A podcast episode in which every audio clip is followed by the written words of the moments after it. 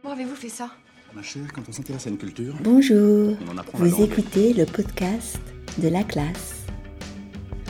Nous continuons notre saison 13, Vivre en ville, avec notre deuxième épisode, les transports en commun à Lyon.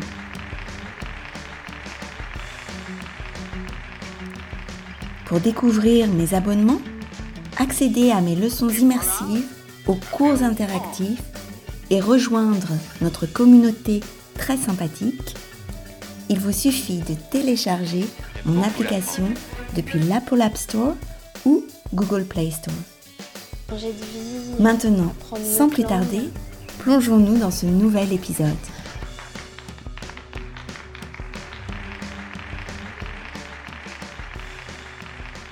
Bonjour chers auditeurs et chères auditrices. Comme nous l'avons évoqué dans notre épisode précédent, la pollution de l'air constitue un véritable fléau en ville, mettant en lumière l'importance de considérer les moyens de transport en termes d'impact environnemental et de santé publique. Pour parler de ce sujet, j'ai choisi la ville de Lyon que je connais bien, et il est vrai que les transports en commun à Lyon reflètent à la fois les avantages de la mobilité urbaine et ses défis environnementaux. Ce texte est plus difficile que le texte de la semaine dernière. J'ai lié le thème des transports étudié au niveau B1 au thème de l'écologie que l'on étudie plus au niveau B2. On y va? À Lyon, un réseau de transports varié et efficace offre aux habitants et aux visiteurs une multitude de choix pour leurs déplacements. Cependant, la ville de Lyon cherche aussi des solutions pour rendre ce réseau plus respectueux de l'environnement. Le métro. Le métro, avec ses quatre lignes bien interconnectées, assure des déplacements rapides, quoique souvent densément fréquentés aux heures de pointe. Étant situé en sous-sol, il présente également une concentration élevée en particules fines, ce qui constitue un risque pour la santé des employés et des usagers. Pour résoudre cette problématique, de nouveaux ventilateurs munis de filtres vont être installés. Le tramway. Le tramway à Lyon constitue un élément essentiel du réseau de transport urbain.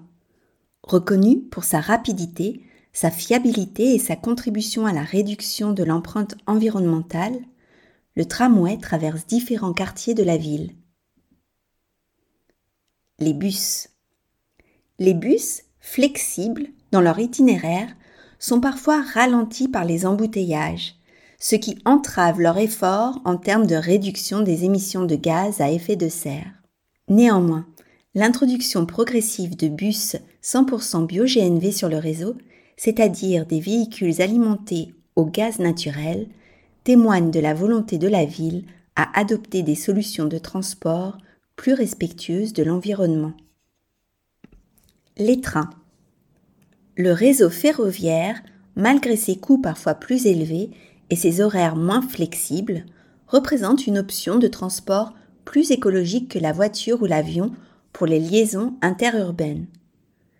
Saviez-vous que les trajets en TGV vers Paris ou Marseille depuis Lyon sont relativement courts, environ deux heures Pour terminer, je vais vous parler de la navette fluviale, qui relie du printemps à l'automne le quartier de Confluence au quartier de Vèze. Bien que peu fréquente et assez polluante, elle offre une alternative pittoresque pour se rendre dans le vieux Lyon pour les touristes, permettant d'observer les belles façades aux couleurs pastel sur les rives de la Saône. Pour conclure, les différents moyens de transport à Lyon offrent une panoplie d'options pour se déplacer en ville et dans ses alentours, tout en cherchant à favoriser une mobilité urbaine plus respectueuse de l'environnement. Chaque mode de transport s'inscrit à sa manière dans cet effort collectif pour une mobilité durable. Et voilà, c'est la fin de notre épisode. Merci de l'avoir écouté. N'oubliez pas de me rejoindre sur mon application pour plonger en pleine immersion française. À très bientôt pour de nouvelles aventures linguistiques.